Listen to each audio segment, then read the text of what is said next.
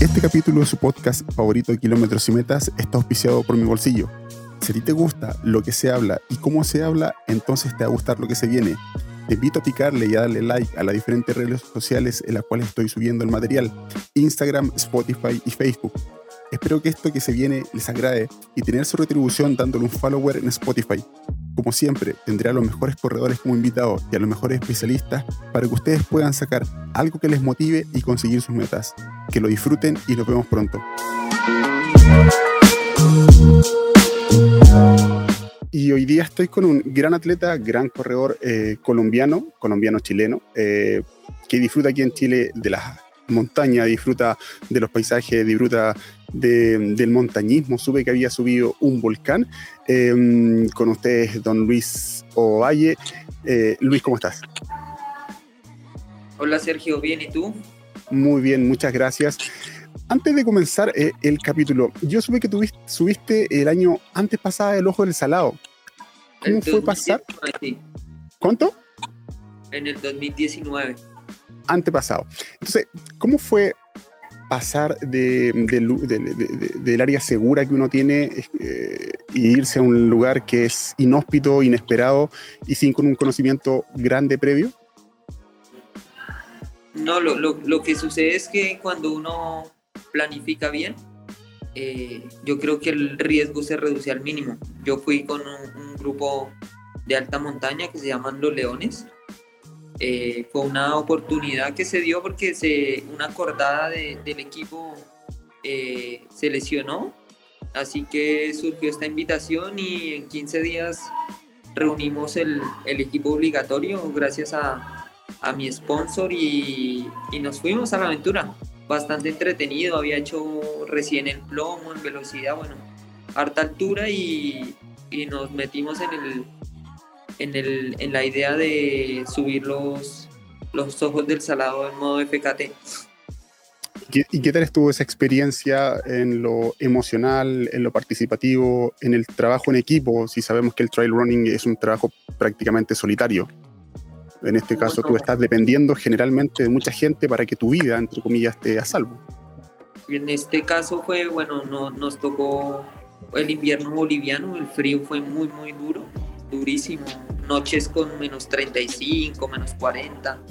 Eh, la decisión de atacar cumbre se había eh, acordado para un día viernes y bueno, yo seguí el plan y mi equipo eh, quiso atacar el día sábado, así que nos reunimos y me dieron la autorización y yo fui en solitario por la cumbre. Ese día partí a las 5 de la mañana desde el campamento base de Atacama. Bastante frío, mucho, mucho frío, los pies congelados prácticamente, pero ya entrando en ritmo hacia arriba se van perdiendo los miedos, igual eh, siempre con la comunicación del radio por si algo pasa, pero la cumbre la hice en solitario, a lo trail running. Perfecto. ¿Y cómo se vive este proceso, eh, Luis? De que yo entiendo que tú me dices tienes eh, una acordada o un grupo que, que tiene suficiente experiencia pero aún así uno sale del lugar seguro, aún así sale del lugar cómodo, que es el cerro, que es un lugar que tú ya estás acostumbrado. ¿Cómo, cómo sales más fuerte de esto y cómo lo aprovechas de eso en el futuro? De aprovechar esas instancias que se, que se dan y, y no quedarte solamente con la sensación de, de trabajo hecho. Bueno, en este caso, eh, después de los 6.500 metros, todo, todo el panorama cambia. En tu cabeza, la falta de oxígeno, la toma de decisiones. Eh, la última subida es una escalada que, aunque no es sencilla, tampoco es tan complicada que digamos. Eh, existen unas cuerdas cuando usas tú una, un equipamiento de botas de alta montaña, pierdes la sensibilidad completamente para escalar. Te prepara la mente mucho la soledad y la alta montaña. O sea, tienes que estar atento a todo. Cada, cada paso puede ser un error, o avanzas o, te caes también, pero eh, baja, baja uno muy, muy fuerte de mente, pero también con muchas sensaciones de, de como de necesidad de compañía. De hecho, la primera persona que vi en el campamento de, de Tejos, un montañista, eh, lo abracé y le di gracias a la vida por haber bajado, bajado bien. De hecho, hice, hice un video en la cumbre eh, y me quité el mitón y la mano prácticamente quedó insensible como por dos meses del, del frío que, que, hacía. Claro. Y esa, esa algarabía y esas sensaciones que tú tuviste ahí, después, ¿cómo las extrapolas en la normalidad, naturalidad de tu vida? Porque finalmente uno queda con una... Yo tengo un principio de que uno cuando parte una carrera, parte un, un, proceso personal, cuando lo termina deja de ser el mismo. Uno cambia, uno hace una metamorfosis porque tú estás pensando, estás progresando y constantemente estás avanzando. Entonces cuando tú sales, sale como un Luis Valle 1 y cuando termina esa, esa meta, termina un Luis Valle 2, cómo se complementa eso con la normalidad general, porque en tu casa estaba tu pareja, está tu familia y es otro Luis, otra experiencia, otro sentimiento, cómo, cómo se conlleva y cómo conjuga eso en la normalidad. Vea, la metamorfosis, hay dos metamorfosis, la física y la mental. En cuanto a la física, en 15 días de montaña perdí 12 kilos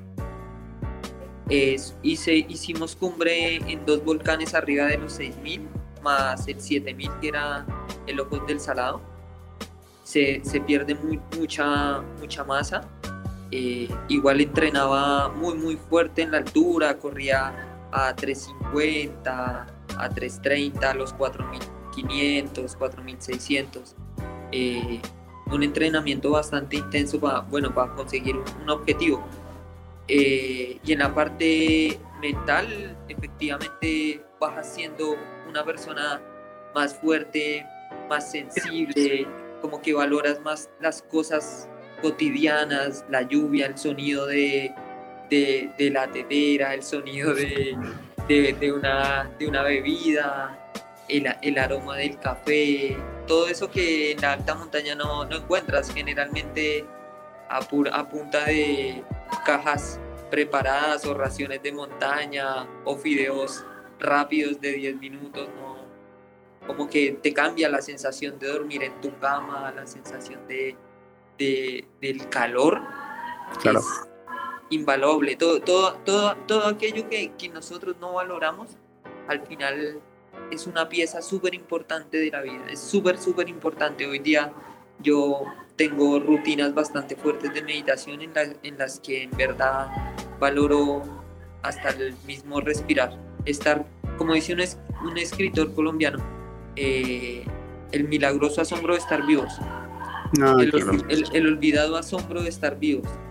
O sea, mm. estar vivos no, no es cualquier cosa. Estar vivos es, imagínate cuántos sentidos tenemos, cuántas neuronas, o sea, es una locura respirar, mm. que, el, corazón funcione 7 por 24 durante toda tu vida para no morir. Es una locura. O sea, claro. la, la, máquina perfecta somos prácticamente. Si, si tu corazón deja de, de, latir por un segundo, ya estás al otro lado. Claro. Y en este proceso que tú viviste, que me estás contando, que, que es otro, que eres otro finalmente, ¿qué es lo que dejaste arriba que no te quisiste extraer? Porque uno, uno en la parte más, más sentimental, más como, eh, más como del quinto sentido, siempre uno deja atrás que no lo quiere llevar de vuelta, que es lo que en, tu sentir eh, como deportista con, con, harto tiempo, con harto recorrido y con harta experiencia, qué es lo que dejaste atrás que no quisiste extraerlo de vuelta, que es dejar, esto queda acá y yo regreso de otra forma. Quizás no dejé nada, oye, pero sí... Eh se baja con mucho aprendizaje, ¿no? O sea, no, no dejé nada porque en realidad no tenía nada que, me ofuscara. De hecho, sí, quizás eh, ser más empático. En la, alta montaña te enseña a ser, a ser más persona, a entender los problemas del otro, al compartir tu ración, al compartir tu agua, al compartir una, una carpa helada, a, a sentirse que somos parte de una familia. Eso yo creo que eh, como que se valora más que el, que el mismo olvidar, porque de hecho estar ahí intrínseco ya olvidas todo. Tu vida normal no existe. Sí, concuerdo contigo. Y en este, e, y, a medida que uno va progresando, como tú mismo me lo estás diciendo, uno va tomando nuevos desafíos, nuevas oportunidades. Pero cuando uno se detiene y dice, hasta aquí nomás tengo que llegar porque este es el Luis que yo quiero ser. Cuando uno dice, paremos un poco. Yo creo que nunca va a llegar ese momento. Si, si, si llega ese momento, te autodestruyes, creo yo. Siempre tienes que estar en constante evolución, constante cambio, pensamientos. O sea, si uno, si uno se detiene y quiero ser este Luis, yo creo que alcanzaste la perfección y no creo que se logre la perfección nunca, jamás. El que, el que logre la perfección muere. Muere, muere, muere mentalmente y muere físicamente prácticamente. Yo creo que jamás hay que cansarse de cambiar, evolucionar, de intentar nuevas cosas, de aprender. Eso, eso es parte, de, eh, parte intrínseca del ser humano y al momento de, de limitarse se acaba la vida, creo yo. Claro. ¿Y qué procesos tú, tú has vivido desde ese momento, que fue el 2019, y después vino las cuarentenas. ¿Cómo, cómo se experimenta esa algarabía y después pasar a la quietud constante de no hacer nada, de haber experimentado una vivencia única tal vez para muchos que no se va a volver a repetir? Pero después cómo se convive con eso en un lado en donde tú estás encerrado, no puedes hacer muchas cosas, tú ves las fotos y las fotos traen recuerdos, los recuerdos traen sensaciones y las sensaciones te vuelven a ti. ¿Cómo también se convive con eso? Yo creo que básicamente es la adaptación del ser humano, o sea, el ser, humano se acostumbra a tener rutinas, ¿no? Y las rutinas hacen que, que tú seas o una persona normal o, o un extraterrestre en, cualquiera de los casos eh, hace referencia, pero eh, la pandemia sí trajo cambios. En mi, en mi caso, eh, aprender más a convivir en, en, pareja, a ser más empáticos, a, a ser más comprensivos, a adaptarse a, a los cambios de, de, las actividades que teníamos de manera normal, y, pero efectivamente uno, uno tiene que aprender, ¿no? Y el ser humano es un animal de costumbres. Sí. Y, en la, y en la medida de que va transcurriendo el tiempo, se va adaptando nomás. Correcto, correcto. Este fin de semana tú tú ganaste los 60 kilómetros eh, de, la competencia del, Campeonato Nacional Chileno. Eh, te felicito de partida esto porque fue una carrera súper buena en un circuito súper técnico, por muchos pasares finalmente, la baja bastante compleja. ¿Cómo se vive el proceso eh, de, una carrera que era incierta? ¿Cómo se vive el proceso de una aceptación de, ti como corredor y de, de, ti como, de ti como una forma de ser un, ente a seguir en una carrera que, iban mucho destacados finalmente? Yo creo que primeramente deberíamos definir qué, es un terreno técnico y una carrera técnica, ¿no? Por favor. En realidad, eh, si bien tenía unas pasadas muy, muy abruptas, era un terreno que no complicaba yo creo que a ningún corredor, no era pedregoso, no tenía raíces, así que de fuera había no más que tener algo de técnica de bajada, que yo creo que es normal y, y, las capacidades de las personas que, que fueron a, competir eran muy alta, creo yo, porque en este caso prácticamente se hicieron dos selectivos. Uno se seleccionó por, por el ser federado, por la historia, por el puntaje ITRA, por inscripciones y la otra fue en competencia. Claro. Pero eh, básicamente eh, una carrera dura, dura, dura. Técnica. No tanto. yo no la, no la, consideraría técnica, dura, sí. Una carrera muy dura, mucho desnivel en, en, en poca distancia, pero nosotros con el entrenador eh, estábamos dispuestos a, a, las fechas tentativas, los rumores, lo que se dice. Así que yo creo que bajo esa premisa había que estar listos para cualquier definición, ¿no? Y dentro de eso planificamos, planificamos para casi un mes antes. Si, si hubieran hecho esta carrera al día que estaba en mi pick, había sido... Mucho mejor. sí, El, básicamente se, se, perdió un poquito la chispa, piernas muy pocos, sí, pero no estaba full gas, full gas, full gas no estaba, pero eh, básicamente una carrera muy dura y, yo creo que eh, es una experiencia para el, más para la Federación Atlética de Chile, para el trail running chileno, una competencia gratis, que si bien es cierto eh, tenía muchas restricciones por, por el efecto pandemia, se pudo hacer también de una manera óptima. Yo lo encontré de, manera fenomenal. O sea, con todo lo, con todos los inconvenientes que se pudieron presentar, para mí el evento fue maravilloso, completamente. O sea, el ejército ahí se un 7 en cuanto a, al, al marcaje, en cuanto a la disposición de los espacios,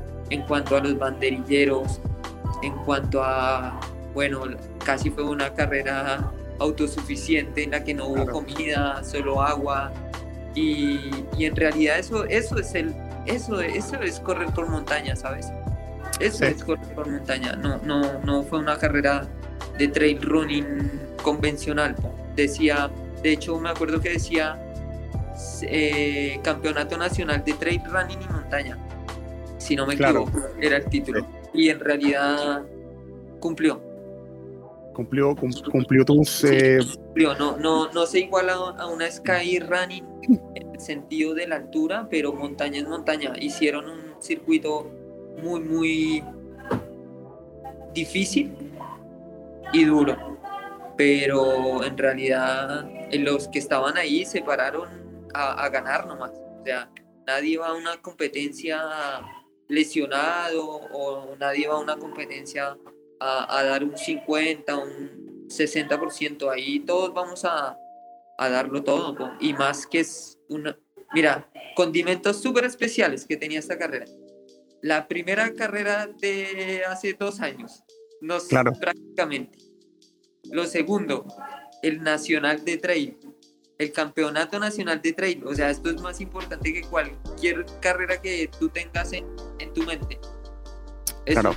Esos dos condimentos especiales eran básicamente el, picante que tenía esta, esta carrera. Y había que llegar bien. O sea, había que... Era la carrera ¿me entiendes? Por estos dos condimentos que tenía específicamente. Y fuera de lo que tú me dices de que tu pique en ese momento ya estaba tal vez en, en bajada, ya estaba un poco más bajo, porque habían, eh, se había pospuesto un poco la, la fecha, eh, ¿cuáles fueron tus sensaciones eh, después, de que, después de haberla terminado? Tú estabas satisfecho con tu resultado, tú con tu entrenador eh, lo conversaron bien, también la propuesta que ustedes plantearon en la carrera era menos de lo que ustedes estimaban, más de lo que ustedes estimaban, o tal vez todo lo que ustedes hicieron estaba acorde a lo que era la competencia? No, salió, todo, todo salió perfecto. O sea, lo planificamos, lo hicimos y se cumplió. O sea, el plan se ejecutó en un 95%. El ah, ejecutante, El ejecutante fue el que no cumplió ese 5, pero básicamente una, una carrera como esta tan dura te, te va marcando por sectores, por tramos, vas teniendo sensaciones diferentes, vas, la mente siempre juega un papel importante dentro de una carrera tan larga y tan compleja como esta. Eh, claro el resultado yo creo que fue el esperado. Fuimos a ganar y ganamos. Fuimos por un cupo en el selectivo nacional y lo conseguimos, independientemente de que hoy día no tenga el, papel que diga que soy chileno, está en proceso, por eso me invitaron, por eso fui y fui a ganar, no fui a, a participar no fuiste por un cupo finalmente de más. Sí, no, o sea, por respeto mm. al cupo que me dieron, por respeto a mis compañeros que se pararon también a competir conmigo, eh, fui a darlo todo. Básicamente eso es respeto y eso es admiración por el otro también, porque uno tiene que llegar de tal forma en que pueda exigir al, al contrincante o que el contrincante también se sienta exigido, ¿no? Para que haya un nivel mínimo en una competencia como estas, como te decía, eh, la competencia más importante del año. Bueno, si, si se hace el, el, el sudamericano, pasaría ya a segundo nivel, pero así sucesivamente, ¿no? Por ahora hay que dar un paso a la vez y el primer paso se dio. Yo corrí completamente chileno, no corrí con otra bandera. No, muy bien. Así que, de, de, todas maneras, yo le agradezco mucho a, a, la Federación Atlética Chilena por, por recibirme. Así hubiera sido un invitado como sea. Eh, en el fondo, y si uno lo mira desde el punto de la física, todos estamos hechos de lo mismo, átomos. Todos tenemos lo mismo, neutrones, protones y electrones. Así que básicamente no me diferencia nada de los demás. Soy el, el mismo que ellos, con un poquito más de entrenamiento, pero no, no, no, me quita no me quita lo bailado, como dicen en, en mi país. Oye, y mm, quiero retroceder un poco, un poco de años para atrás. Eh, tú no eres nuevo en esto, tú tienes harta experiencia, bastante experiencia y has tenido oportunidad de correr internacionalmente. Eh, tú corriste eh, en Transvulcania y también corriste en Livigno, Italia. Sí, Pero Más, de, más de hablar de la competencia, más de la carrera, que también creo, que voy a tocar Transvulcania, que tú, tuviste ahí un pequeño incidente, ¿cierto? Em, ¿Qué es lo que se enfrenta uno como corredor eh, al correr estas competencias que, que, tienen otro nivel, no solamente de estándar de corredor, sino de exigencia personal para el corredor? Yo creo que si uno hace un análisis certero, eh, la diferencia está en que allá se corre como si fuera un trabajo, ¿no? Una pega. Entonces, eh, las facilidades de, de tú sostenerte para hacer un, un, trabajo de estos es mucho más fácil el, el, en Sudamérica básicamente no, no, contamos con los recursos. Si tú te das cuenta, eh, los atletas del 1 al 10 prácticamente llevan equipo para su abastecimiento, tienen sus puntos claves, llevan toda la gente regada por el circuito, te das cuenta de que eh, tu planificación es nada al lado de la de ellos. Claro. Tú, cargas con todo desde el inicio y ellos van con lo mínimo. ¿Me, lo, vas a decir a mí, disculpa, que he hablado con tantos corredores extranjeros de muy alto nivel que es como que van ellos a correr, no se van a preocupar ni del gel, ni de la calceta, ni de la zapatilla. Esto es lo que me pasó una vez, disculpa por interrumpirte con Remigio Guamán que hay una imagen como que tú le vas te acordaste el tiro, Remigio Guamán cuando tenía que estar exprimiendo la naranja. O sea, Remigio Guamán, mientras el otro tipo, pucha, le estaban poniendo las botellas, le están dando la bebida en la boca, Remigio Guamán exprimiendo la naranja, calentando un poco, soltando músculos, mientras el otro tipo ya estaba listo, estaba alargando y Remigio lleva en la mitad la naranja. Yo creo que eso es lo que me, está, te está refiriendo a eso. Sí, sí, sí, esa es una de las diferencias graves a las, a las que uno se enfrenta, que te reciben los bastones en un punto, bueno, yo no uso bastones, pero yo veía que eh, entregaba los bastones, bajaba y cuando llegaba al otro lugar, eh, le volvían a pasar los bastones, ¿me entiendes? O sea, claro. todos tienen un plan diseñado para, para el atleta.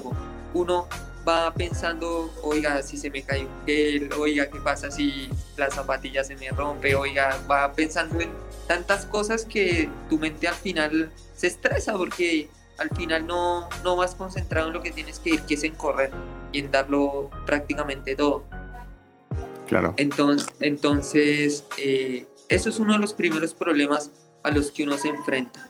Eh, el segundo es que, bueno, en Europa tienes que ir con, con un, buen colchón de lucas para poder eh, mantenerte, acceder a quienes, acceder a todo lo que tienes en, en tu país allá kinesiólogo, masajista, eh, algún gimnasio para, para soltar. Eh, bueno, si uno se refiere a, nivel pro, ¿no? Porque si vas, como dicen allá, si vas a la popular, Claro. No, pasa nada. Yo creo que ahí también tienes que, que, ser súper claro porque uno piensa que, que, por ejemplo, Luis va a Europa y va a correr solamente una carrera. No es así, porque uno tiene que aprovechar todo el tiempo máximo, estar rozándose con la mayor cantidad de gente, carreras, competencias, etc. Y un corredor que corre una carrera de 50, 60 kilómetros por obligación tiene que tener un masajista después, tiene que tener algo después que te pueda recuperar. La gente no ve esa parte, ve solamente al corredor que va a competir, pero no ve como la parte negra de todo esto. La parte negra es la alimentación, el agua, eh, que como antes, porque igual uno, uno, bueno, va con otro principal problema es que uno llega a Europa y ya la moneda se divide. Claro. sus, tus 700 pesos ya es un euro. Ya no son 700 pesos, es uno. Es complejo ahí, todo se vuelve complejo, entonces la alimentación también cuesta, alimentarse bien, dormir bien, eh, eso es otro, otro problema y dedicarse básicamente a, competir cuesta, cuesta, cuesta, Para eso se necesita un buena espalda, un buen colchón, tener gente que te sponsore bien, no solo no solo básicamente la indumentaria vive uno, toca tener absolutamente todo. básicamente si uno hace un resumen de cuánto le cuesta un deportista mantenerse bien, básicamente estamos hablando de 3 millones de pesos mensuales. Más o menos, sí.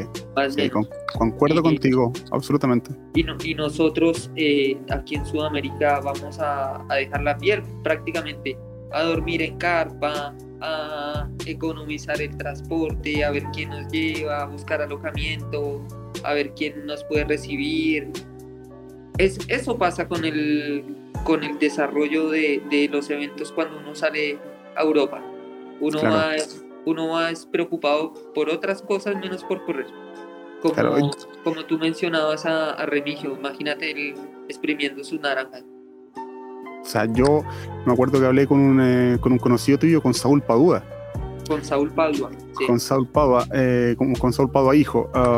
y él me decía finalmente que, claro, eh, con, el, con el papá, que, que, es un corredor gigante también, que es uno de los mejores corredores de Skyrunning, em, él me decía, y llegamos a ese consenso de que él cuando viaja con el papá, eh, viaja a, tratar de devolver el dinero que están invirtiendo en que él vaya a competir finalmente, no van como va a recibir una ganancia.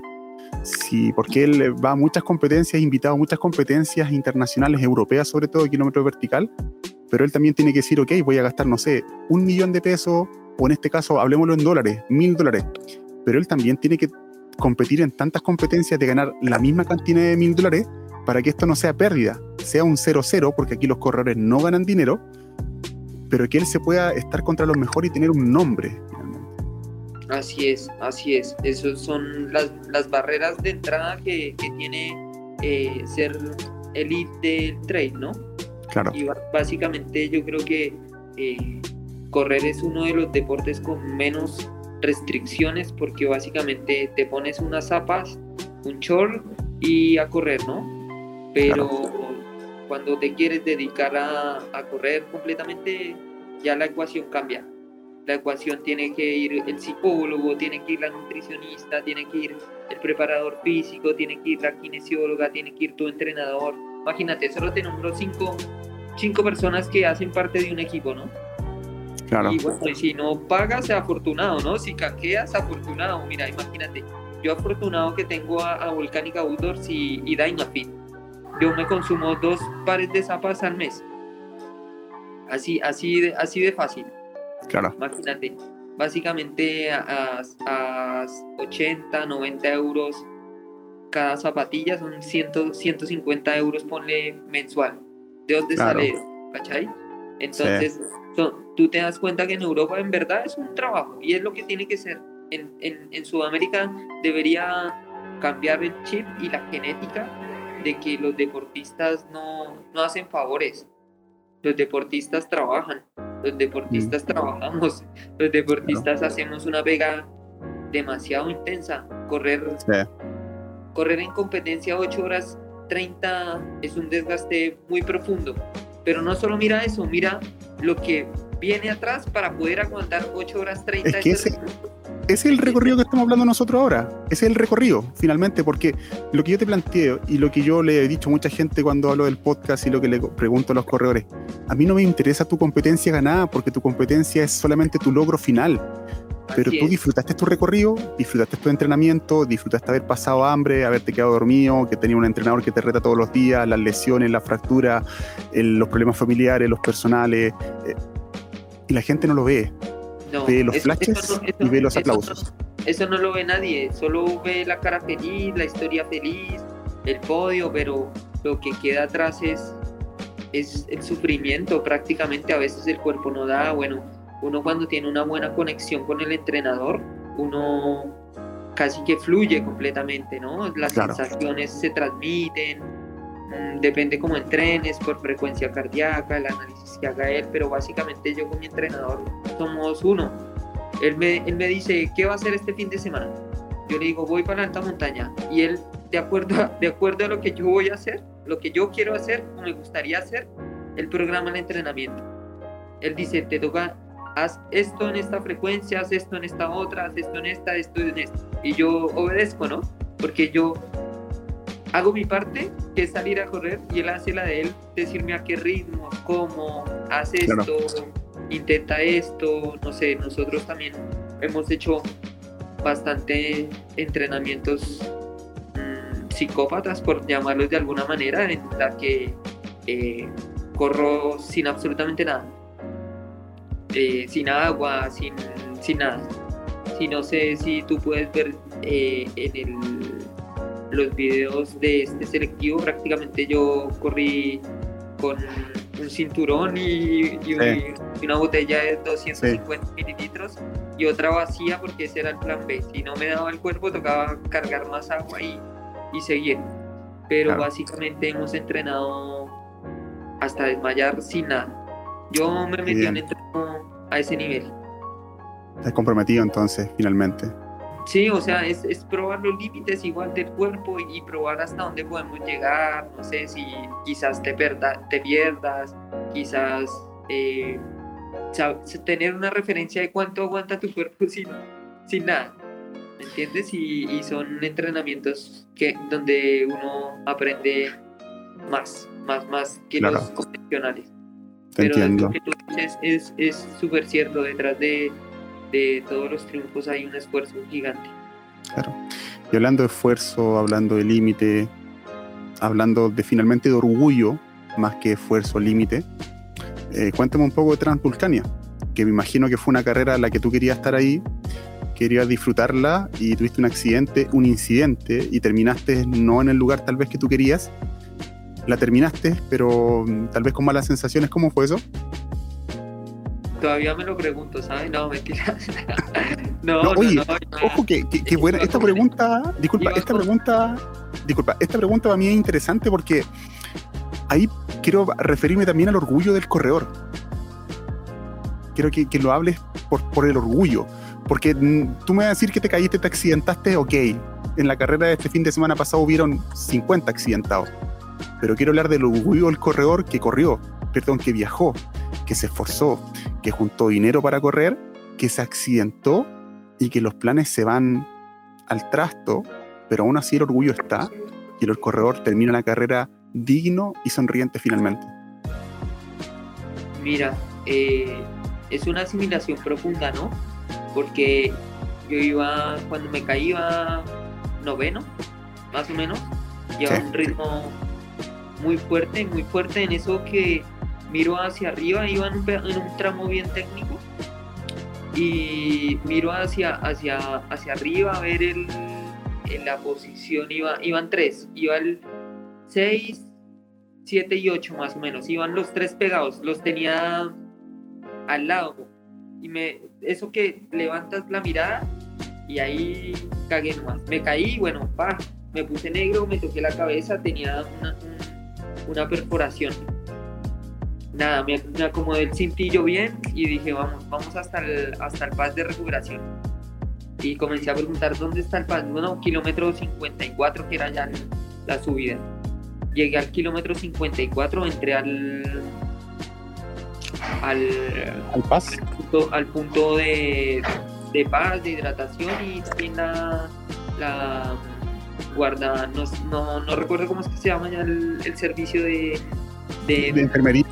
De enfermería, mm, guardamería, algo así. Bueno, entro y bueno, el, el, el, médico dice que no, una herida muy profunda, que tiene el pulso bajo, no sé qué. Yo le dije, haga lo que tenga que hacer porque yo voy a seguir. así lo haga usted o no lo haga. Eso fue... Eh, llevaba como 6 horas 30 de carrera, iba muy, muy bien, fuerte, fuerte, fuerte, fuerte. Si no me caigo había quedado top 6, top 5 más o menos. Eh, pero bueno, entré, me, pusieron unos ganchos de esos de grapas como tal. Las pinzas, ¿ya? 11 grapas. Me colocaron en la parte izquierda. De, no, no puede seguir porque está mal el pulso. Yo no, estoy bien, estoy bien. Tenía tanto entrenamiento encima que estaba prendido, prendido. O sea, no me importaba ya. La posición era lo de menos. Así que firmé un acta de, de, liberación de responsabilidades de la organización. Y el médico me dijo, avíseme cuando llegue a meta. Y partí. Me quedan 21 kilómetros de descenso puro. Y no, ya me había caído una, dos, no me caigo, le digo. Así que bajé, uff, bajé hecho un, un bólido. Un demonio ahí. sí, un, no, impecable, impecable. Y, fue tan, fue tan, tan bacán como la, la, la curación que me tocaba y ya no salía sangre. O sea, quedó perfectamente cerrada, quedó solo sentía como el bombeo ahí del corazón, pero eh, quedó perfecto, quedó perfecto. O sea, de otra manera no hubiera sido mejor. Así que nada, llegué a meta bien destruido prácticamente. Se puede ver en la foto que, que subiste ahí al Instagram, básicamente destruido física y mentalmente. Porque igual eh, saber que ibas adelante, bueno, igual llegué en posición 25, creo, no recuerdo ya 25 en general, de 1300 atletas, también uno ya después saca la suma, la resta, como para no quedar tan abajo, ¿no? para automotivarse, porque en realidad uno a veces se autodestruye, ¿no? La mente tiene ese concepto de siempre buscar lo peor, pero en el crecimiento propio de, de, las carreras de montaña uno tiene que buscar lo mejor, lo mejor, siempre, siempre positivo.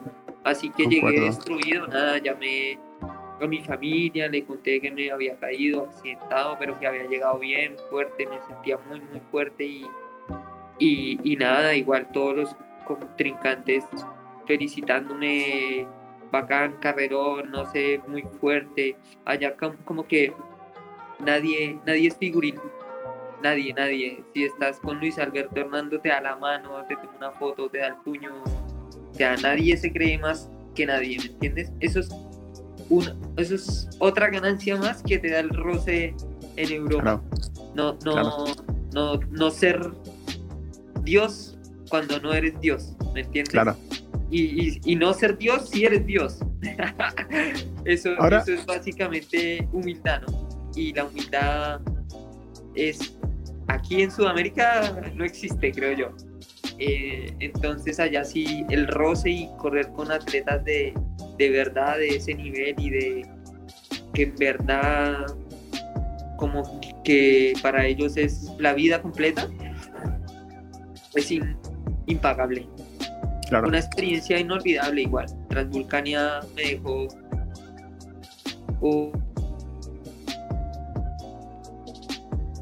No, se... Ahí sí, Luis. Ya, ya, ya.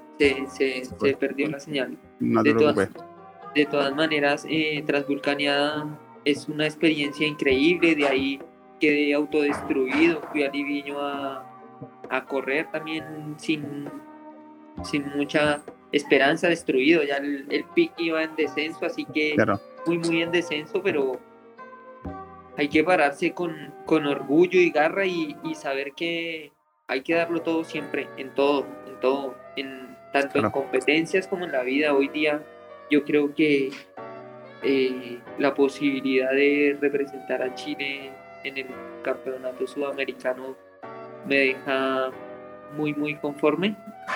Y, y bueno, ¿ves? Son, son, las, son las oportunidades que, que, te da la vida y que te da el trade.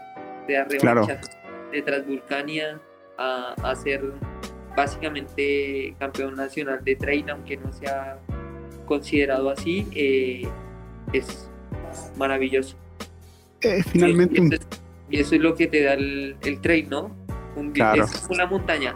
Un día subes, otro día bajas, otro día te caes, otros días vas en plano, pero hay que continuar. Claro. En el, ¿Cuándo corriste tú eh, eh, finalmente? En junio, julio. ¿Pero, ¿pero qué año? ¿2019 también? El mismo año, sí, 2019. Ahí te encontraste con Buitrago finalmente ya. Sí, sí, sí, con, compartimos con, con Gustavo. Con el viejo bus y con un grupo de atletas colombianos. Ahí ah, estuvimos concentrados en, en, en Valterina. ¿Ya? Y de ahí partimos a Liviño a, competir. El ah, perfecto. bien, estaba fuerte, bien. Felicitaciones, bacán. O sea, grupos de verdad de de gente que respeta y apoya. Eso, eso te deja el trading en, en, el sentido general, ¿no? Una familia crear. Yo diría, por ejemplo, acá yo no tengo apoyo como económico y apoyo sentimental, por llamarlo de alguna manera, ¿no?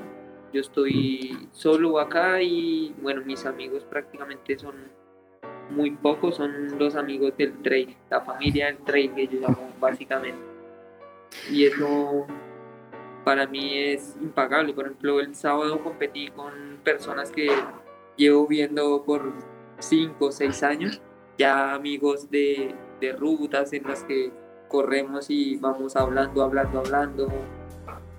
Pucha, son prácticamente mi familia. Y lo que había un atleta que se llama Joel, no sé si, si lo, sí, sí, sí. Con él estuve corriendo aquí en Endurance en el 2018, pucha, eh, corrimos prácticamente 50 kilómetros. Imagínate, se, se, hace un lazo, un lazo algo fuerte y, somos amigos con todos, con el Patagón, con todos los que estaban participando y se crea un lazo importante que se debe mantener y que, que básicamente es mi familia que tengo hoy día acá en Chile. Oye, y en esa foto de, mm, de, mm, de Transvulcania, eh, tu título es Redención. ¿Por qué Redención? ¿Por qué tu. Eh, a, quién. Eh, mejor dicho, ¿por qué redención? ¿Por qué esa palabra? ¿Por qué esa frase? Porque esa frase tiene mucho significado. ¿Cuál es el significado que tú le quisiste dar? Más de, más de la, la más del el, escrito que pusiste abajo. Porque esa carrera fue así. O sea, moriste, sobreviviste y la redención fue al final. O sea, completar eso no, no, para mí no tuvo explicación. Hoy día todavía me lo pregunto. Uno a veces, come, uno a veces dentro de su lógica y lógica comete cierto tipo de idioteces. Y dentro de una de ellas, lógica y lógica, fue seguir corriendo. 21 kilómetros, prácticamente yo perdí que unos 300 mililitros de sangre más o menos y eso básicamente en tu cuerpo debía haber causado demasiados estragos, ¿no? Calambres instantáneos, pero estaba tan tan fuerte y la adrenalina era tan dura que nada, o sea, seguí nomás y al final llegar a, a la meta no, no, no significa otra palabra más que, que esto. O sea, si, hubiera, sido una carrera sin accidentes, habría sido otra. Gloria podría haber, podría, podría haber sido pero en este caso no. Fue otra historia la que se, la que se vivió. Claro que sí. Oye, eh, Luis, em, ¿y cómo se convive contigo? Con este afán de perfeccionamiento, con este afán de querer lograr cosas y también con, esta, con este afán que tú tienes como de ser bien eh, metódico, cómo se conviven con, eh, con un deporte que que la metódica llega a un punto en donde no existe, en donde el ser humano prima más que, la, más que el análisis finalmente. yo creo que básicamente esa relación no se puede romper. Es imposible romper eso. Es como, no sé si otra vez nos metemos a la física, eh, romper un átomo pues tiene, tiene un costo muy alto energético y libera también mucha energía, Pero básicamente ser, ser metódico te da todo. O sea, te da todo. Ser, ser metódico, estratega, pensante, razonativo, ser una persona estructurada, eh, llevarte por un, plan, medio plan en, en, ciertos casos, pero si rompes eso, yo creo que no, no consigues nada. Pero es que aquí en algún punto, disculpa Luis, pero aquí en algún punto choca, esta, es lo que tú me estás diciendo esto, con, eh, con haber terminado eh, Transvulcania. Porque aquí tú estás siendo, tú aquí estás diciendo ser súper metódico, ser súper cerebral para armar todo el esquema, y llega este accidente que rompe todo, rompe todo, y Luis Ovalle metódico se va, se queda en su casa, se queda en el palco aplaudiendo, y aparece Luis Ovalle ser humano animal, donde, aparece el orgullo y dice, tienes que terminar, o como decía eh, el entrenador de Rocky, levanta tu trasero y pelea.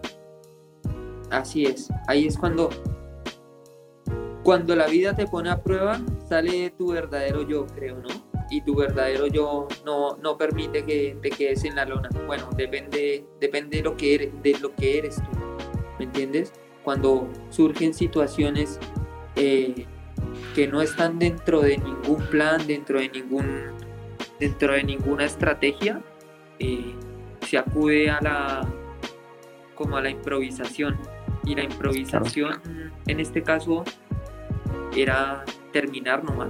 Entrenamos tan duro, viajamos tan, desde tan lejos, nos preparamos tanto que no quedaba más sino terminar. Me acuerdo que decían, no, no, no, si el otro año hay Transvulcania.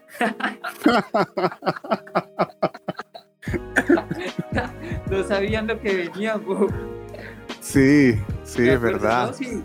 no quédese, quédese, que, que, el otro año va a haber Transvulcania. Hoy me acuerdo de esas palabras corriendo y me da, me da, mucha, me da mucha risa. No sabían que ya dos, eh, 2020 no hubo, este año va a haber, parece, pero... Este año va a haber, sí, pero con un aforo más reducido y el problema va en que van a haber, eh, hay tantas competencias en la misma fecha que ya no están yendo los mejores corredores lamentablemente, eh, están yendo cinco una carrera, cinco otra, entonces Transvulcania antiguamente era un pick principal en el calendario europeo prácticamente, entonces ahora es como una carrera más. De las Skyrunning, sí, sí, sí, sí, se, se, se tergiversó completamente la, la carrera, igual cambió de administrador. Y, y, también hubo unos cambios ahí profundos, entonces ya no es la misma Transvulcania de antes que convocaba casi prácticamente toda la elite del trail mundial. Es que este año finalmente, eh, disculpa, este año finalmente es un año como de quiebre, en donde muchas carreras se tienen que reestructurar, muchas administraciones van a cambiar, mismo Segama, Segama, yo había hablado con, eh, con uno de los directorios del, de Segama, tengo que hablar creo la próxima semana, voy a conversar con el eh, director de Segama, director de carrera, y ellos dijeron como, veamos cómo nos funciona Segama eh, online, haciéndolo como un reto, porque existe Segama Reto, y, era más que nada para dejarlo como en cartelera, que Segama existe aún y el próximo año va a revivir. Pero o sea, yo creo que todo ese tipo de estrategias ayudan a, que las carreras icónicas se mantengan, como Cierre Sinal, que también está en Strava con los tramos, con, los récords de, de Kilian. Eh, bueno, igual se corrió ahora ya las Skyrunning están de vuelta, vos se corrió sí. Dolomites, se corrió Ah, se corrió el, eh, Mont Blanc. Se corrió Liviño, se corrió Mont Blanc. Ya, ya Europa se lanzó y, básicamente a nosotros nos toca lo mismo. O sea, si, si tú te das cuenta comparado con otros deportes, se fueron con, con la cuestión de la Eurocopa. Aquí inmediatamente no, vamos a hacer la Copa América y se, se replicó de manera inmediata, ¿no? Igual eh, nos encontramos nosotros en, un país que ya tiene una alta tasa de vacunación, así que yo creo que aquí no hay nada más sino que darle. La, la, perspectiva es que eh, se abra todo y, volvamos a, a, estar normales de nuevo en enero prácticamente. De hecho, por ahí ya vi calendarios completos de carreras de aquí a finalizar el año. Ya todas las carreras que estaban pospuestas, ¡pa! Están todos saliendo, así que muchachos, este, este, podcast, este podcast va a salir eh, para el podcast nacional y para el internacional, eh, pero ojalá es que les quede 10% para poder pagar la cantidad de inscripciones que van a haber de aquí a fin de año, porque las carreras están saliendo una semana tras otra. No sé, em, se viene interesante el calendario chileno en general. ahora bien, ahora, bien, Luis, disculpa. Em, eh, bueno, sudamericano no se sabe si va a haber, porque es muy incierto, no se sabe qué corredores van a venir a Chile, qué tipo de carrera va a ser. Es un, limbo que se produce ahí. Eh, si pasa que finalmente esta, esta selección pasa al Mundial, eh, ¿cuáles serían tus expectativas si eh, se baja al Mundial finalmente? Yo creo que depende igual, ¿no? O sea, todo es, una, una, variable de, es una ecuación con demasiadas variables. Si se, si se va al mundial, eh, yo creo que Sudamérica hoy día no está preparado para, enfrentar absolutamente nada del, del, nivel que tiene Europa, ¿no? Porque hemos estado como en una burbuja que, que, nos ha impedido crecer, ¿no? Y el miedo y que no voy a competir y que quizás sí, el quizás no y el quizás me lanzo y el... Hay muchas, muchas, hay muchas variables que, que no, no, han dado respuesta ni resultado. Se puede ver que en, en mundiales anteriores eh, prácticamente eh, si no nos ha ido tan mal, tampoco nos ha ido tan bien, ¿no? Con corredores eh, bien fuertes. Así que hoy día la premisa es saber que se va al mundial y poder preparar algo medianamente decente, ¿no? O sea, tener la seguridad para poder eh, preparar un mundial como se debe, ¿no? Porque igual con todo, con todas las restricciones que tenemos hoy día, la incertidumbre juega un papel muy importante, muy muy importante sea, esto, si, si se va al mundial, se debería hablar ahora. Claro, luego ya, porque finalmente los corredores. Porque finalmente el 99% de los corredores vive no del trail, vive del trabajo personal, particular, profesional. Entonces estar dependiendo a última hora, estar pidiendo permisos, consiguiéndose dinero, consiguiendo un sinfín de otras situaciones bastante complejo. Sí, sí, sí, o sea, no, eso no, un mundial requiere una planificación muy, muy profunda y de todas maneras el mundial se hace con Sudamérica o sin Sudamérica. Claro que sí. Eso, es un hecho.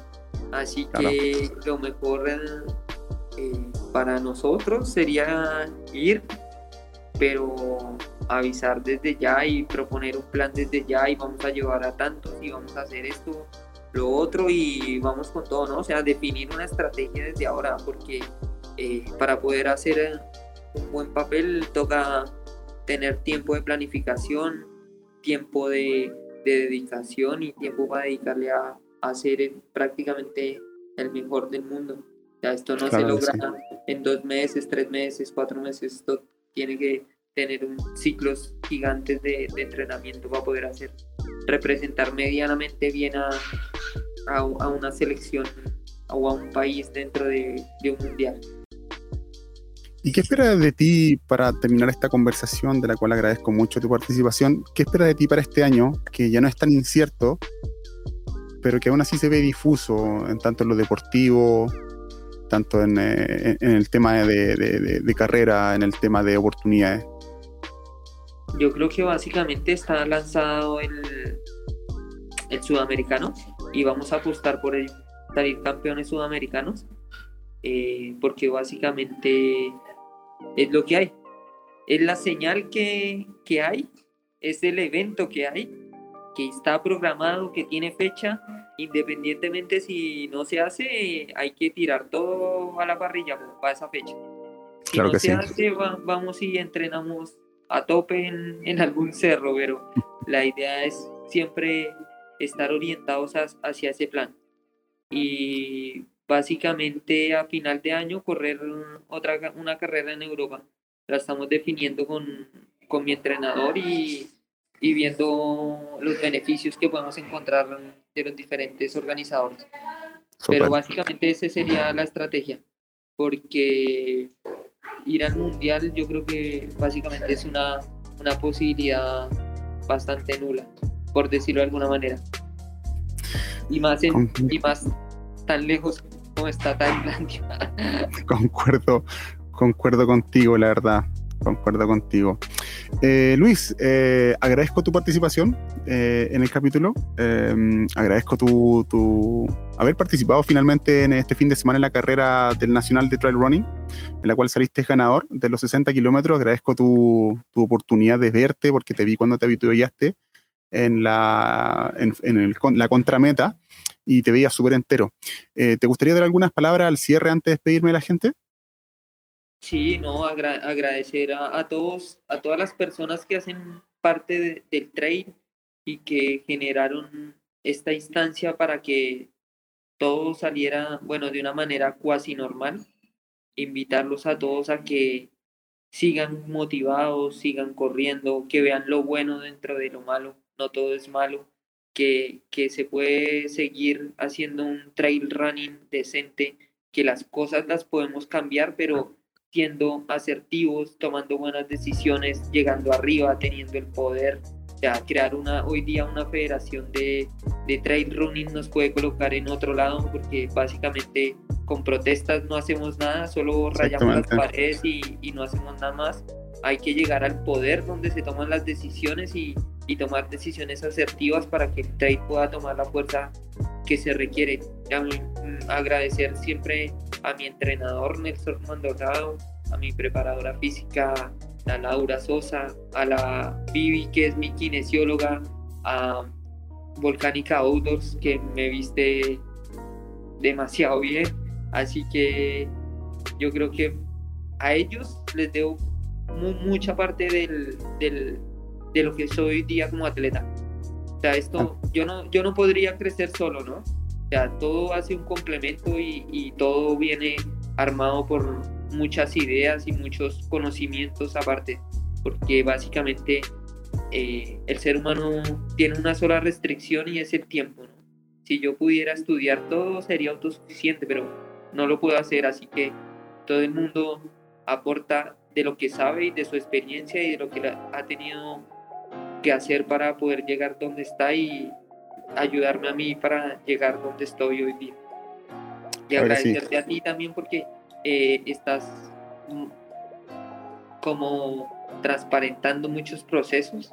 Eh, a veces es, es bueno tener otra mirada, es bueno tener competencia dentro de, de, estos, dentro de estos programas que se habla del trail running, darle otra mirada al trail running, no solo del cómo correr, del cómo corro, cómo gano, sino saber qué hay detrás de, de, cada atleta y importante, y te lo digo, gracias por escucharme, por dejarme hablar y por permitirme exponer mis ideas a satisfacción.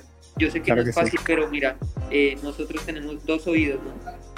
Y eso es para escuchar el doble de lo que hablamos, por eso te agradezco mucho y en realidad valoro mucho ese, ese gesto que no lo tienen muchos entrevistadores por acá, por Sudamérica. No te preocupes. Eh, Luis, me das un segundo, me voy a despedir de la gente y hablamos a continuación, ¿te parece? Perfecto. Vale. Em, así que chicos, eh, aquí estaba eh, Luis Ovalle, el mejor corredor de los 60 kilómetros, em, o como le dicen en España, el ganador absoluto de la competencia del, de la Campeonato Nacional de Trail Running.